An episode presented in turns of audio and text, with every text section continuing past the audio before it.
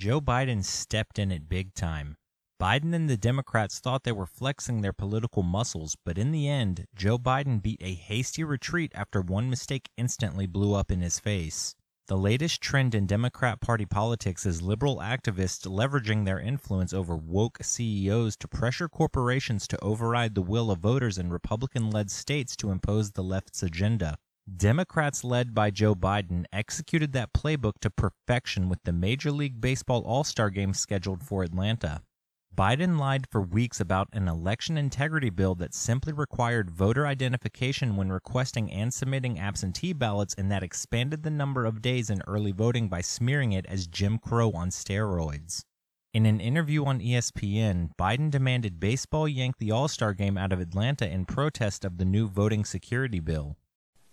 It is reassuring to see that for-profit operations and businesses are speaking up about how these new Jim Crow laws are just antithetical to who we are. There's another side to it, too.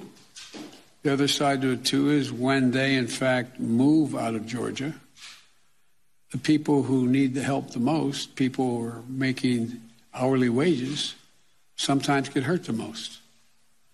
I think it's a very tough decision for a corporation to make, or a group to make.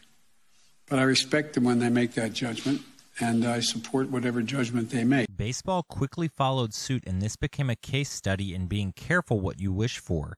Moving the All-Star Game out of Atlanta deprived the majority black city of $100 million in economic revenue. The hourly wage workers and small business owners that were counting on the event to make it through the year now face sleepless nights. Voters also do not like cancel culture and woke identity politics. Biden realized he created a toxic stew that threatened Democrats' electoral prospects in the 2022 and 2024 elections, where Georgia may hold the key to which party controls the Senate and the White House, and quickly tried to backtrack.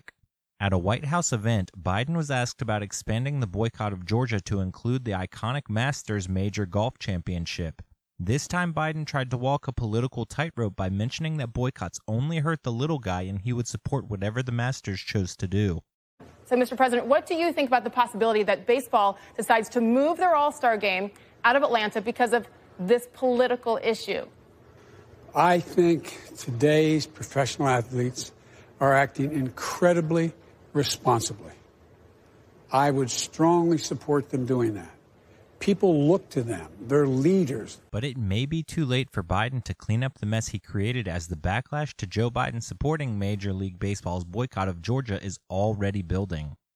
If you are sick and tired of all the bias and spin from the so-called mainstream media and want real news that you can trust, please hit the subscribe button on our channel, enable notifications, and watch or listen to the rest of our content.